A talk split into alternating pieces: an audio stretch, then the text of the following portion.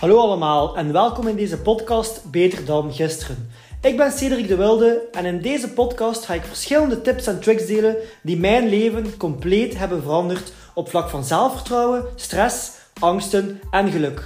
Mocht deze podcast een meerwaarde betekenen voor jou, twijfel dan zeker niet om deze te delen op je social media, zodat we de wereld elke dag een stukje gelukkiger en beter kunnen maken. Vroeger was het abnormaal dat mensen gaan praten over hun problemen tegen andere mensen. Daarom dat mensen het nog steeds moeilijk hebben om hulp te vragen of om er met andere mensen over te praten. Omdat we ons dan gefaald voelen of het gevoel hebben dat we iets verkeerd doen. En het komt al, dat komt allemaal van vroeger. Want toen was het echt taboe en dat dan. Je moest zelf je problemen oplossen of gewoon alles verkroppen en verder gaan met je leven. Nu, de laatste jaren zijn er meer en meer mensen beginnen praten en zich beginnen openstellen over hun problemen. Waardoor dat psychologen ook veel meer info hebben en veel meer problemen hoorden en veel meer patronen konden leggen.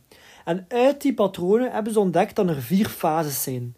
En je kunt zelf een keer gaan, gaan kijken in welke fase dat jij misschien zou zitten. Nu, het maakt ook niet uit in welke fase dat je zit. Er zijn geen verkeerde of juiste fases.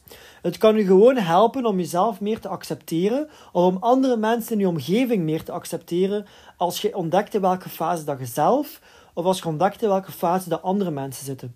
Dus reflecteer zeker een keer naar jezelf en naar je omgeving. Nu, de eerste fase is kopiëren. En dat is vooral als we klein zijn, totdat we tieners zijn of bij veel mensen zelf nog later. En hierbij gaan we vooral andere mensen gaan nadoen. Het is ook op die manier dat we dingen leren, maar het is ook op die manier dat we geaccepteerd worden. Wanneer dat we iemand nadoen, dan krijgen we veel goedkeuring en gaan we die persoon nog meer nadoen. Als we bepaalde dingen bij onze ouders nadoen als we klein zijn, gaan we ook goedkeuring krijgen en dat zorgt, er ook, dat zorgt ervoor dat we dat nog meer zullen gaan doen. Dus kopiëren of nadoen is niet echt iets slechts en het gebeurt bij iedereen. Het zorgt ervoor dat we bijleren en dat we geaccepteerd worden door onze omgeving. Het enige nadeel is dat we daardoor soms onze eigen dromen vergeten en dat we die aan de kant zetten om de goedkeuring te krijgen van iemand anders. Dus hetgene wat je vandaag doet, is dat wat jij echt wilt, of doe je dat om je te bewijzen aan iemand anders dat je wel goed genoeg bent? Of is dat om de goedkeuring te krijgen van anderen? Want daarom dat we ook de stapjes van de maatschappij volgen, of daarom dat veel mensen dat doen. Omdat als we dat doen, dan worden we veel meer geaccepteerd. Eerst naar school, diploma halen, werk zoeken, huis zoeken, of eerst nog twee jaar huren, dan trouwen en dan kinderen en daarna je kinderen opvoeden. Bij elke stap die we nemen en delen op Facebook krijgen we honderden likes en de ene reactie naar de andere. We krijgen enorm veel acceptatie van onze omgeving en dat vinden we superleuk. Dus koopt een huis, trouwt je en maakt je kinderen omdat je dat echt wilt, of omdat je het gevoel hebt dat je dat moet doen om erbij te horen en geaccepteerd worden in de maatschappij. Dat is een vraag die alleen jij zelf kunt gaan beantwoorden. De tweede fase is ontdekking. Dat is een fase waarin dat we misschien verschillende relaties hebben, verschillende jobs proberen, dat we naar verschillende soorten feestjes gaan, dat we nieuwe dingen proberen en dat we echt op zoek gaan naar onszelf. Dat is een fase waarin dat je probeert te, denk, te ontdekken wie dat je echt bent, wat dat je echt wilt en hoe dat je in het leven wilt staan. Hierbij gaan we soms vrienden verliezen, nieuwe vrienden maken, dat ook zij verschillende relaties hebben, meer ruzie hebben met onze ouders, omdat we ineens niet meer doen wat voor hen juist lijkt, maar dat we ons eigen pad willen bewandelen. En daardoor zal ons leven ook meer vorm krijgen. Nu, je kunt natuurlijk maar vol van die fase genieten als je fase 1 kunt loslaten. Want zolang dat je constant aantrekt wat andere mensen denken van u, of als je denkt dat nieuwe dingen ontdekken verkeerd is, zul je nooit volledig van die ontdekkingsreis kunnen gaan genieten en zul je nooit echt vinden wat je drijft en wat je echt wilt in het leven. Je zult maar echt geluk vinden als je vindt wat je echt gelukkig maakt en als je iets vindt wat voor u het leven echt ehm, waard maakt. En natuurlijk zijn dat dingen die je leven beter maken, die je leven vooruit helpen. Want je hebt ook dingen die je kunt ontdekken die je leven alleen maar slechter maken of erger maken. En dan kan het zijn dat je het verkeerde pad bewandelt. Maar dat is net het, deel van ontdekking. Het juiste pad vinden dat je leven beter maakt en dat ervoor zorgt dat je toekomst er alleen maar mooier en mooier zal gaan uitzien. Dus die fase is de eerste fase om echt voor jezelf te kiezen en u minder fucks aan te trekken wat de anderen ervan gaan denken. De derde fase is committeren. Je committeert u in een bepaalde relatie, een huis, een job of een bepaalde levensstijl. Je hebt ontdekt wat je echt wilt en wat je ook niet meer wilt en je wilt er echt 100% voor gaan en je wilt daar alles voor geven. Je weet ook bewust wat de gevolgen zijn van u hier aan te committeren, hoe dat je leven er kan gaan uitzien en wat dat je bereid zit om op te geven.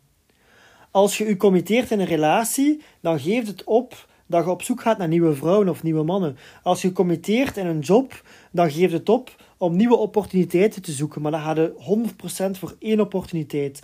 Je geeft fase 2 op om je te committeren voor fase 3 en dat is een impact maken. Nu weet ook dat je altijd kunt terugvallen in fase 2. Bijvoorbeeld na een scheiding, een job die je verliest, door een gebeurtenis niet meer weet wat je echt wilt.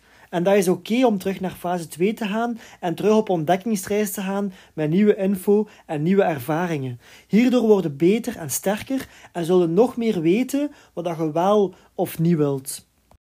Dan hebben we de vierde en de laatste fase van het leven en dat is nalatenschap.